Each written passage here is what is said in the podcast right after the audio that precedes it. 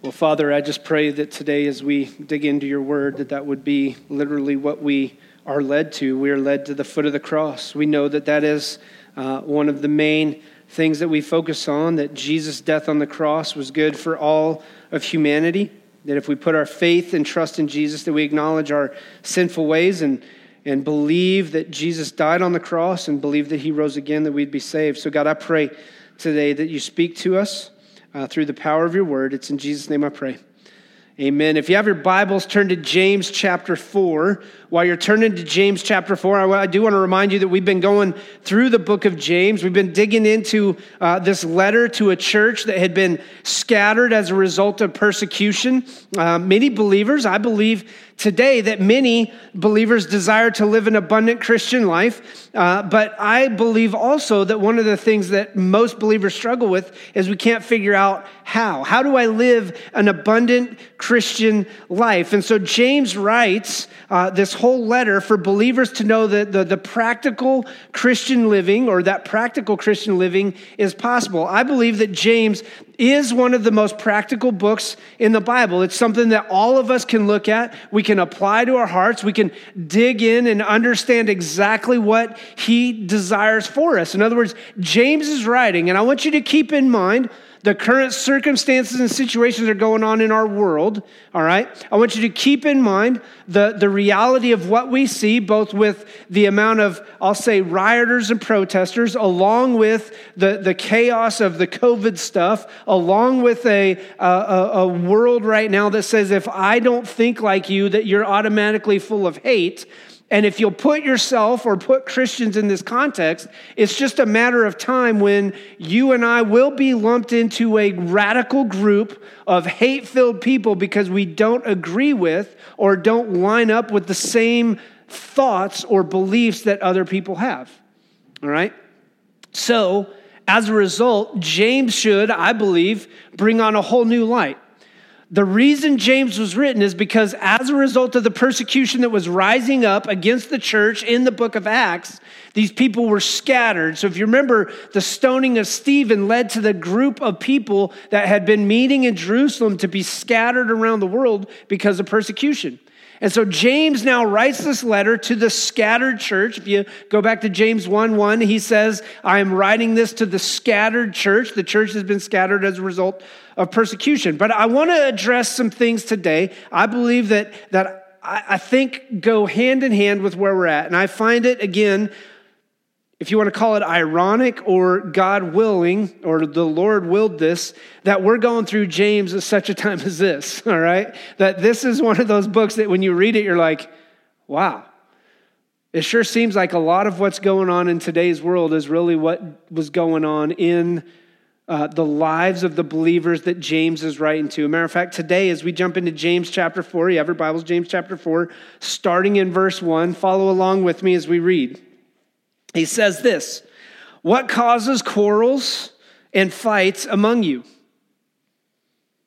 Don't they come from the desires that battle within you? You want something, but you don't get it. You kill and covet, but you cannot have what you want. So you quarrel and fight. You do not have because you do not ask God. And when you ask, you do not receive because you ask with wrong motives, that you may spend what you get on your pleasures. And then listen to what he says in verses 4 and following. You adulterous people, don't you know that friendship with the world is what? Hatred toward God. I want you to keep that in mind as we jump into this because anytime we allow worldly desires to jump in, we'll begin to see what ends up happening. That friendship with the world is hatred toward God. Anyone who chooses to be a friend of the world becomes an enemy of God? Or do you think the scripture says without reason that the spirit he caused to live in us envies intensely?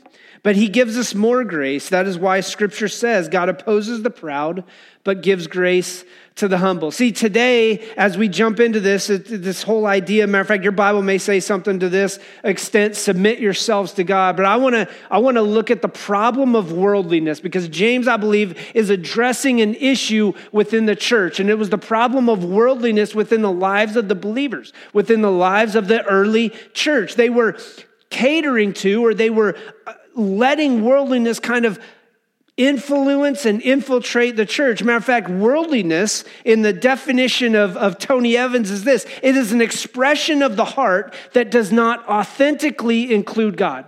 In other words, when I allow worldliness into my life, it is an expression of my heart that does not authentically include God. In other words, it's inauthentic. It's not true. It's not real. So when I allow worldliness to infiltrate or, or be included in my thoughts and my actions, then what I'm showing is that those thoughts and those actions don't include God. And I know as you and I, or I know if we were to sit in this room, that we want to live our lives in a way that's going to please God. But I believe this is one of the struggles we face most people want to live their life their way, and when they feel it's appropriate, they'll call on God. Or I'll say it this way I want to live my life my way, and when I feel it's appropriate, God, I'll call out to you and I'll, I'll, I'll ask for help. Otherwise, leave me alone. Does that not sound like something that's going on? As a matter of fact, in reality, worldliness is strictly or, or, or simply independence from God. In other words, God, I don't need you. I don't want you. I don't want your help. I want my independence apart from you, away from you, and we're all good. James, I believe, is again correcting and challenging this group of believers. As a matter of fact, if you'll jump back to James chapter 1, starting in verse 19, he says this My dear brothers, everyone should be, anybody remember? Quick to listen, slow to speak and slow to anger. And we talked about this. One of the things we talked about, this whole idea of quick to listen, he says in, one, in chapter 1, verse 22, don't be merely listen or do not merely listen to the word and so deceive yourselves, but rather do what it says. And so James chapter 1, the rest of James chapter 1, and all of James chapter 2 is talking about not being just mere hearers of the word, but being mere doers. And he says that faith without works is what? Dead or useless. So be quick to listen. In other words, I listen to God's word, but I don't just listen to it, I do it, I live it out. Number two, he says, and I think that this is something we understand, he says everyone should be quick to listen. In other words, be a doer of the word. You should be slow to speak. In other words, we have to learn to tame the tongue. A couple of weeks ago, we talked about this. One of the struggles that most of us have is we love to just speak the truth. And listen, I'm one of them. I, I have been in the past the guy who's like, you know what? I don't care if it's going to hurt your feelings. I'm going to tell you the truth.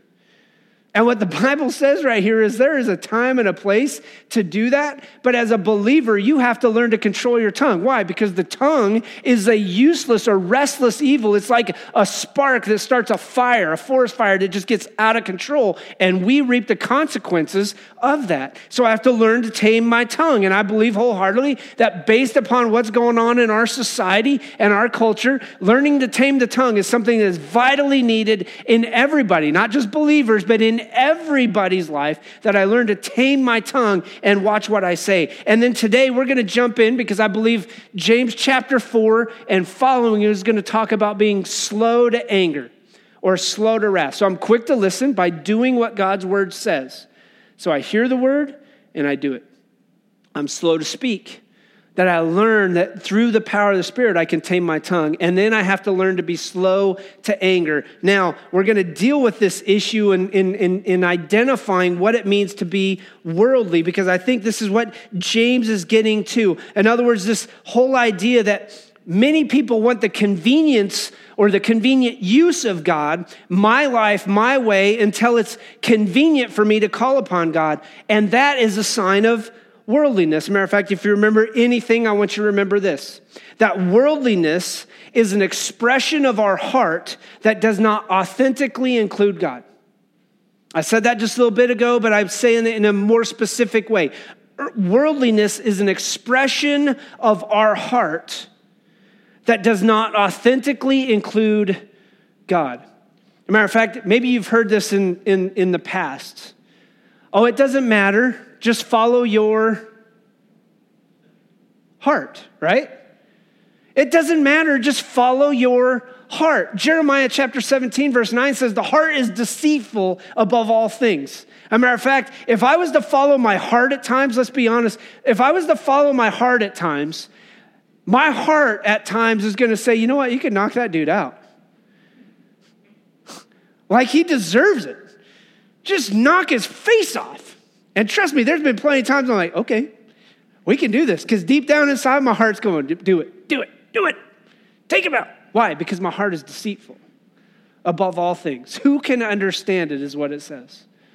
Jeremiah 17 9. And what we understand is this that God says the only one who understands the heart is God. And so, worldliness, when we say, go ahead and just follow your heart, worldliness is an expression of our heart that does not authentically include God. So, in other words, it's an inauthentic, it's a false sense of hope when we deal with this. So, here's my question How do we identify worldliness? And I believe this there's three things today that I want you to see that I believe help us identify worldliness in our lives. Keep in mind, James is writing to who? Scattered believers who were being controlled by worldly desires, worldly influences, worldly thoughts. All right, listen again what he says because I believe this is it. How do we identify worldliness? Number one, worldliness is seen in desires that create conflict. Worldliness is seen in desires that create conflict. Listen again what he says. What causes fights and quarrels among you? Now, I don't know about you, but I've been in enough fights and quarrels that I know usually what causes a fight and a quarrel. It's the fact that I expected to be treated in a certain way by somebody else and I didn't get what? I didn't get what I wanted. Matter of fact, it may be this issue in marriages. A lot of times in marriages, what ends up happening is we've got a person who has an idea and a thought about how they're going to be treated, maybe the husband or the wife, and then the other spouse says, I have an idea or thought or how I'm going to do the treating, and this person doesn't get treated the way this person, or this person doesn't get treated the way they expected, and this person's treating the way they thought they were supposed to be treating them, and at the same time, what ends up happening? So we have one up here expecting certain treatment, and the other one's right here expecting another treatment, and then there needs to be a middle ground, but in reality, what it does is it causes fights and quarrels. And so listen what he says. He says, What causes fights and quarrels among you? Don't they come from the desires that battle within you? In other words, what do they come from? They come from the desires that are deep down inside, from my heart. What causes a fight and quarrel when it's even amongst another brother? It's usually that I expected to be treated a certain way because I didn't get treated that way or talked to in a certain way. Then, as a result, I'm to knock your face off. I'm to create more conflict. I'm to say stuff about you that maybe is to be hurtful or vengeful and what we begin to see is this worldliness is seen in desires that create conflict. Listen to what he says. See, I believe the whole reality of what we're seeing here is that the job of the church is not to bring the world into the church, but to be sent into the world. But the problem oftentimes is that we want to let the, the world influence or infiltrate our lives. And so as a result, conflict rises up. See, there's always going to be conflict, especially when God is not at the center of everything that we do but rather our selfishness is. So there was this ongoing conflict, and these conflicts arise from the desires that battle within. Now, you're going to notice in this first part of James chapter 4, it's talking about anger and things like that. Don't everyone should be quick to listen, slow to speak, slow to anger. What causes quarrels and fights among you? It's from the desires that battle within your heart. Here's what I love about James chapter 4, and you're going to notice this. You're going to see battle, the desires that battle within your heart you're going to see this idea that, that we place ourselves, when we choose a certain way, that we place ourselves against God or as enemies of God. So there's this war that's being waged here in James chapter 4 that I believe that we're seeing wholeheartedly played out in our cultural context today. And so he says this. I want you to think about this. He says, Don't they come from the desires that battle within you? That word desire is the same word we get our word hedon or hedonistic from. In the Greek, it's the exact same word. So, in other words, a desire is this strong feeling of wanting or wishing for something to happen. It's a sinful, self indulgent desire. So, in other words, if I said, hey, this guy is a hedonist, or this guy has hedonistic tendencies, it's a desire to lead towards evil ways, evil thoughts, evil desires, evil motives, and likewise evil actions. See, these desires create conflict that is pursuing a definite decision, but that definite decision is against God and for worldly desires. So, what he says is what causes quarrels and fights. matter of fact, if you were to look at this, let's just say from the history of the church as a whole, if you were to look at this from the history of a church as a whole, what causes quarrels and fights among believers? Every time I've ever seen a quarrel or a fight, whether it's in a business meeting or a church split or something like that, it's usually based upon this. It's not because they were united around Scripture. It's not because they were united in saying, we're going to take the gospel to the ends of the earth. It was always based upon a person's preconceived idea of how certain things should be. And as a result, a quarrel and fight arose because others didn't agree with their belief, usually based on preference. Matter of fact, I would say 90% of the time based on preference. One of the things when we teach our, our new members class is this we don't vote on everything. We don't feel a need to vote on everything. You want to know why we don't vote on everything? Because everybody has their own opinion on paint colors, to carpet colors, to how certain things should be responding. And you know what? The reality is, all we're doing is creating more conflict. We don't need to vote on everything. And so those are the beauties. Worldliness is seen in desires that create conflict. And listen to what he says, because I just want to jump into the first part of verse 2.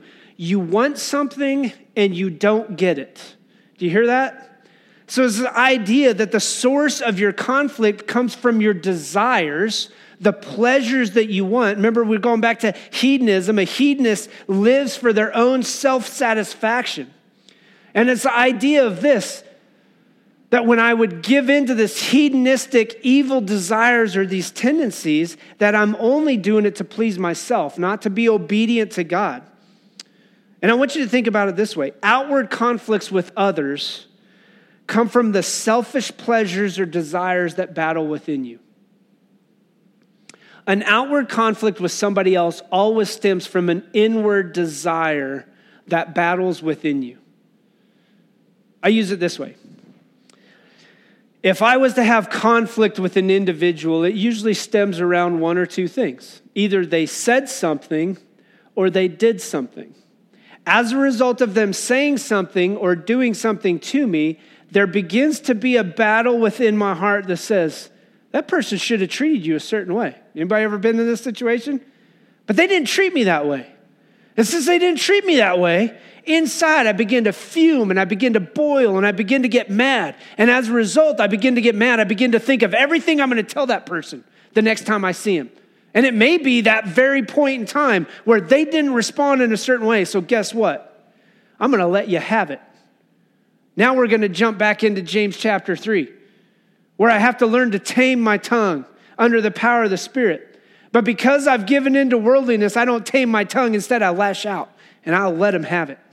And when I let him have it, what do I do?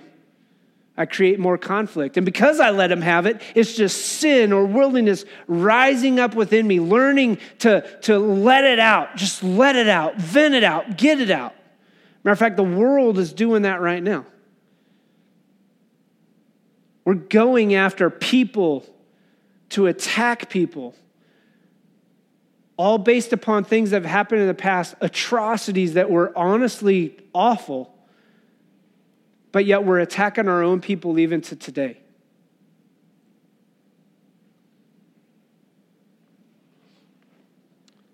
Worldliness is seen in desires that create conflict. And listen, here's one of the things we have to understand until we identify the conflict within, in other words, within our own hearts, we'll never be able to fix the problem on the outside.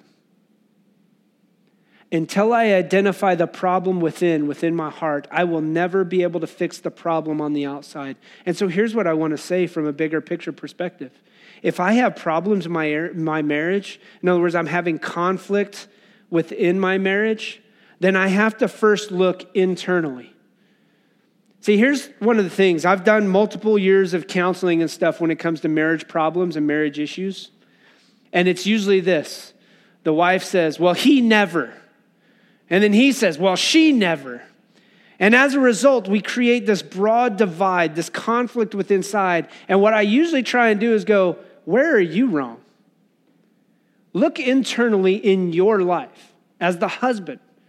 What have you done that is not biblical, that does not line up with God's word? How are you treating her? And then likewise, how are you treating your husband? Where are you wrong? Because when I begin to look internally first, then I can begin to look at the external things that are going on.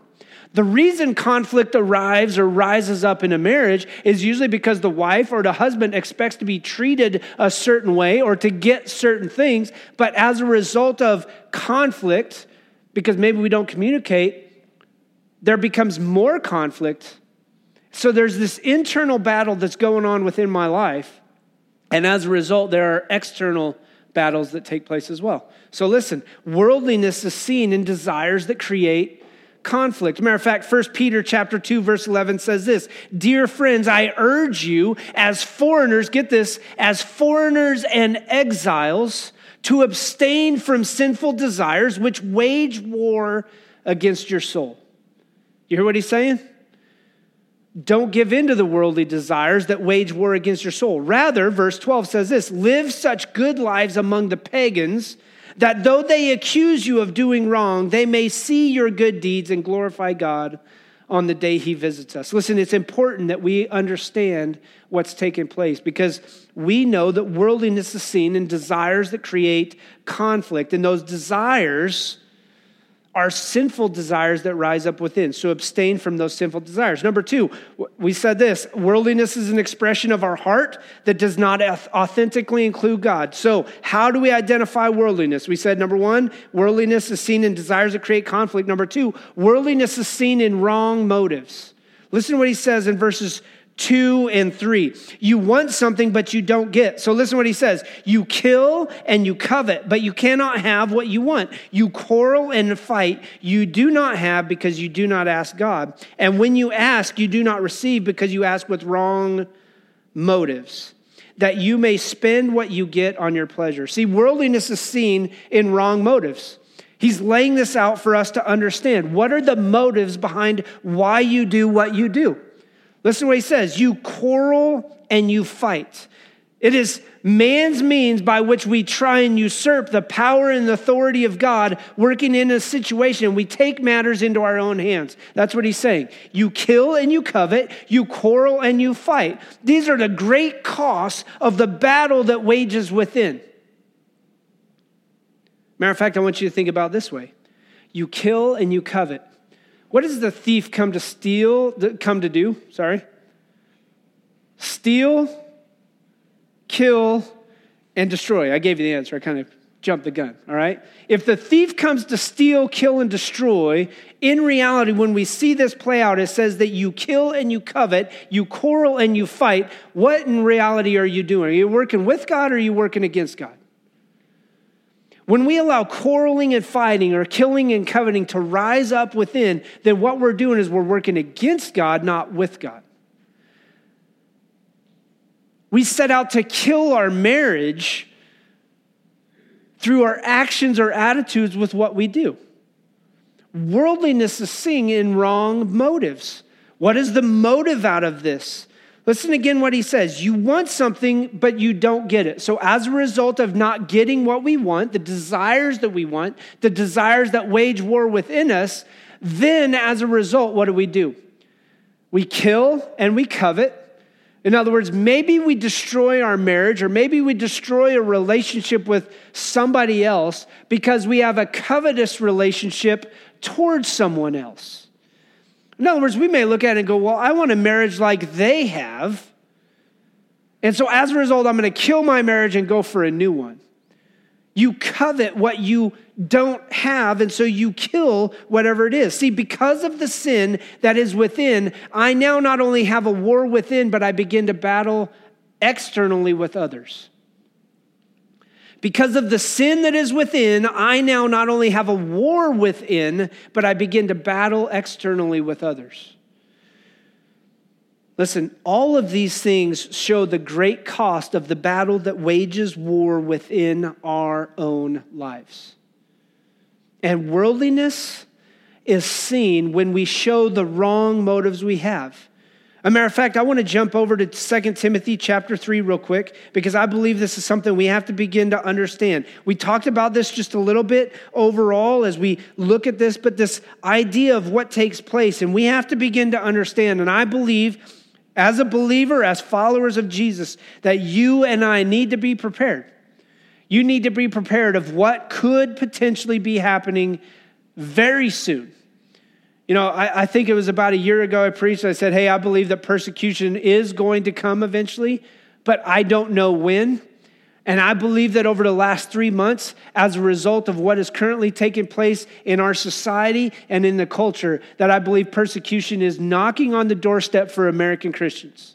I believe wholeheartedly that for pastors and or churches that stand up and say that is not acceptable, that is not according to the word of God, whether it's based upon sexuality or actions or anything else, that when you stand up and do that, that eventually it's going to come knocking. I don't know if you recently saw this, this statement about this whole, and I, I have my own opinions, anyways, about uh, the white the, the white Jesus with blue eyes. But I don't know if you saw what's currently going on with the statues and everything else, and the call for some to start tearing down statues of Jesus that are portrayed as white supremacists. But I want to know, I want you to know this: Jesus was not white. Jesus most likely did not have blue eyes. But I also want you to understand that that is just the beginning stages of what is going on in our world when they begin to attack those thoughts and those ideas, and we begin to go after and lash out in ways that are not godly. Listen to 2 Timothy chapter 3 because I believe this lines up with what's going on. Worldliness is seen in wrong motives. Here are the motives of those who are godless or the godlessness that is going to be a, a result in the last days. Listen to this. But mark this there will be terrible times in the last days. What's that mean? It's not going to be good. If I could take the word terrible, if you said it was the most terrible experience I have ever been through, you realize it's not good, it's bad. And he says wholeheartedly, there will be terrible times in the last days. Now, listen, People will be lovers of money, or sorry, people will be lovers of themselves. They will be lovers of money. They will be boastful, proud, abusive, disobedient to their parents. They will be ungrateful, unholy, without love. They will be unforgiving slanderous, without self control, brutal, not lovers of the good, treacherous, rash, conceited, lovers of pleasure rather than lovers of God, having a form of godliness, but denying its power. And he says very clearly, have nothing to do with them. Listen, one of the things that Timothy or that Paul's talking about to Timothy is this this is going to be believers. And I believe wholeheartedly we begin to see this beginning to take place. I believe wholeheartedly that we've seen over our cultural circumstances, what we've seen even in many churches and things like that, that people will be lovers of themselves. I have had people literally tell me, I don't care what the Bible says, this is where I line up. At which point, I just want to walk away and go, Good grief, let me get away from you before the Lord strikes.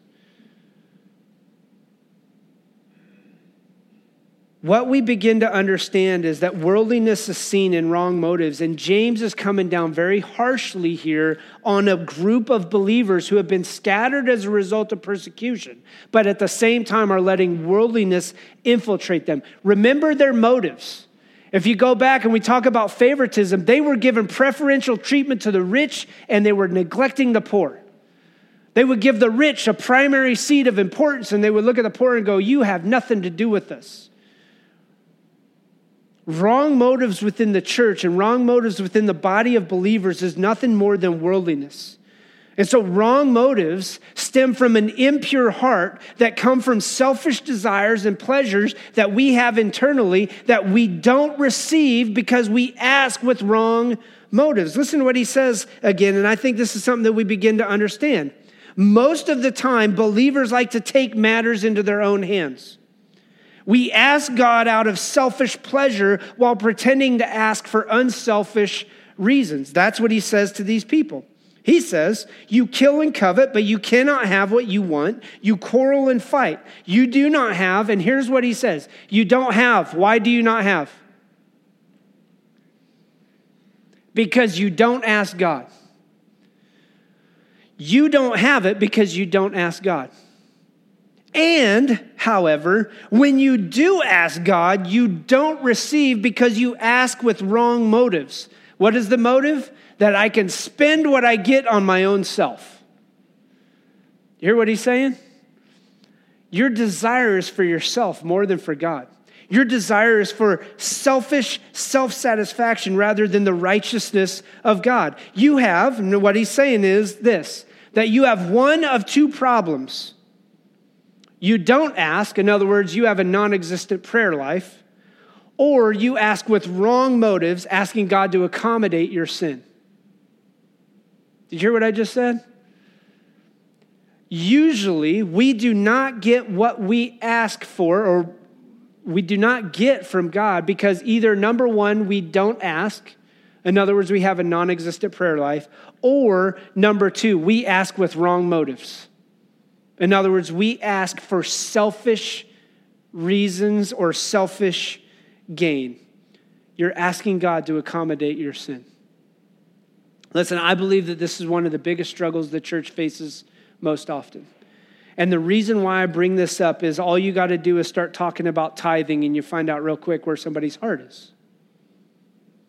All you got to do is start talking about godly desires and living a life that is God honoring and saying that God is not acceptable of these things. And people begin to go, Who are you to tell me I can't do that? Who are you to tell me that I have to live a sexually pure life? Who are you to tell me that pornography is not something I, I, or is something that I can't do? Who are you to tell me that this is how I have to live? God needs to get with the times because the times have changed. When all that is is selfish satisfaction. It's the wrong motives. And so he says, worldliness comes in when we have wrong motives. But I want you to see this, and I want to remind you of this James chapter 1, verse 17. God is the provider of all things good. Every good and perfect gift is from above, coming down from the Father of heavenly lights. Listen, when we get what we pray for, we get it because God has given it to us first and foremost. Why? Because God is good. He is the good Father. He is a God who gives us, and it's coming down from the Father of heavenly lights. So I want you to understand this. Worldliness is seen in wrong motives, but I want you to also know this that the level of your prayer life will always determine the level of your spiritual success. The level of our prayer lives will always determine the level of our spiritual success. Going back again to what he says, that my motivation oftentimes is on the wrong thing. It's on my pleasures. And so your motivation, if it's on your pleasures, is not on the righteousness and glory of God. It's rather on selfish things. So, worldliness is an expression of our heart that does not authentically include God. So, we said it number one, worldliness is seen in desires that create conflict. Number two, worldliness is seen in wrong motives. And number three, I believe this that worldliness is seen in wrong allegiance. Where is your allegiance to? Or who is your allegiance to? Listen to what he says in verses four and following, and I just want to reiterate a couple things. You adulterous, what? Now, this, this should be the wake up call. Because you and I know that if I said, hey, such and such has an adulterous wife, or such and such has an adulterous husband, you would automatically go, what a jerk. What a rude, sinful, ungodly person. And listen to what James is saying to a group of believers. What's he call them? You adulterous people. You have chosen the things of this world over the things of God. Adulteress carries this whole idea of being unfaithful, being cheating. Adultery, listen, is always tied to idolatry. In other words, I idolize someone or something to the point of being intimate with them rather than with God. Adultery is always tied to idolatry. And as a result, when we idolize someone or something to the point of being intimate with them rather than intimate with God. And so listen to what he says friendship with the world is hatred to, toward God. You know, there was a long time ago, it says that you're either with us or against us, right? But that's literally what God is communicating to the church. That's what James is trying to understand. Church, you have to understand this that if you give in, you are an adulterous person. Don't you know that friendship with the world is hatred toward God? But I find it ironic that oftentimes in the church, we're willing to say, that's okay. That's a worldly idea. It's a worldly thought. That's worldly wisdom. But we have let worldly wisdom creep into the church instead of obedience to God. And so as a result, James is literally saying, You adulterous people. Don't you know that being friends with the world is hatred toward God? When we allow worldly thoughts, desires, and teachings to creep into the church, we have now made ourselves, listen, as a result of that, not only are we showing that, we're, that it's hatred toward God, but listen what he says. Anyone who chooses to be a friend of the world becomes a what? An enemy of God. Remember what we talked about earlier this whole idea of battle that wages within me, the war that's going on outside. But as a result, when we allow the worldly things and the wrong allegiance to creep into our heart, then as a result of that, we become enemies of God. A person who is against God's righteousness, God's purpose, and God's direction in everything that's going on. So, worldliness is seen in wrong motives, but worldliness is seen in wrong allegiance. Who is your allegiance to? See, Christians can put themselves where they are enemies with God based upon the desires they follow of the world and not God. When we seek after our own selfish desires, we lose, listen, our first love for God. Go back to Revelation chapter 2, and, and he's writing to the church at Ephesus, and he says, You've forgotten your first love. And when the church has forgotten its first love, which is God and God alone, then as a result, God says, I will remove my lampstand from you. Why? Because you've allowed worldly teachings, you have allowed worldly thoughts, you have allowed worldly desires to creep in, to be the primary focus in your heart. See, they were giving to the world the love and devotion that belonged to God and God alone. And so James just comes down hard. And what I want you to understand is this. There is no middle ground, there is no gray area. 1 John chapter 2 verse 1 uh, verse 15 says this. Do not love the world or anything in the world. If anyone loves the world the love for the father is not in them when we allow worldliness to creep into the church, when we allow worldliness to creep into our hearts and our minds and our relationships, because we give in to, listen, the evil desires that wage war within us, then we become enemies of God. Now, I want to give you some good news because I want you to understand this. I believe this is important for all of us to understand in the times that we're in, that we stand on the truth of God's word, that all people were created equal. It doesn't matter their color, it doesn't matter where they were born or what they've been born under, that everybody is created equal. We see that in Genesis chapter 1. But we have to understand this that our allegiance is to God and God alone, to no other, no other person, no other individual. And listen to what he says. Here's the good news that he gives. He says, Do you think that scripture says without reason that the Spirit He caused to live in us envies intensely. In other words, when I'm a believer and a follower and I put my faith and trust in Jesus and I acknowledge that Jesus is the only way, that He infiltrates me, He comes into my life, that the Spirit becomes a part of me. And it says that the Spirit envies intensely. What does He envy for?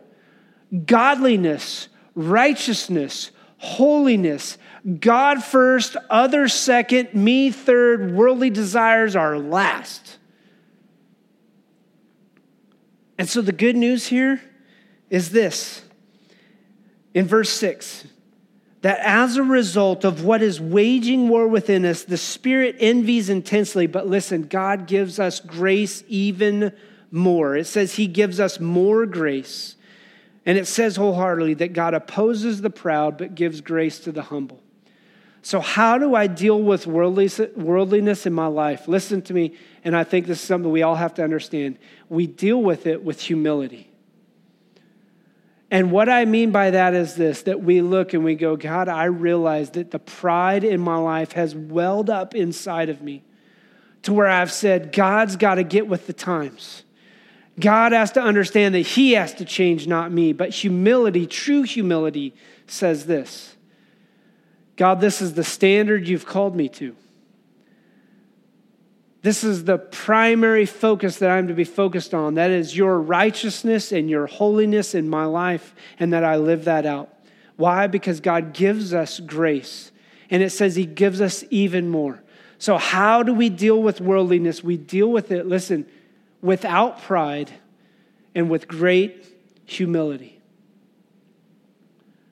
That God opposes the proud, but he gives grace to the humble. See, the test isn't what you have in your pocket or in your mind. The test is who do you have in your life? Who have you made king of your heart?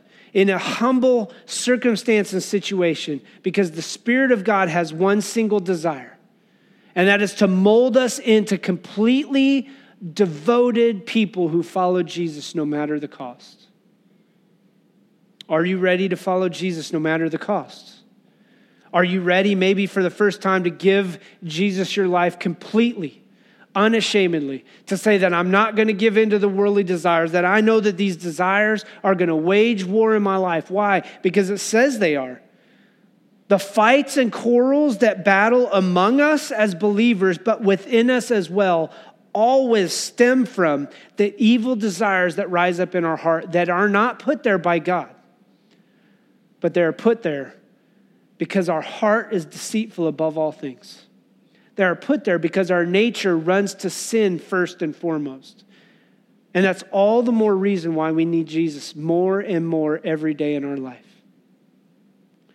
Here's what I want to do I want to close with prayer. We're going to have the praise team. They're going to come up and, and they're going to lead us out. They're just going to play as we do this. But I want to encourage you right where you're at to just pray God, you, you reveal to me in my life what is the things that I have been giving into what are the worldly desires that are misleading me? What are the evil desires in my heart that are causing pride to well up inside? Am I looking at it from a humble circumstance? God, matter of fact, I would even say this pray that God would humble you, that He would reveal to you what it is in your life, maybe that you have chased, that you have given into, that is a worldly desire.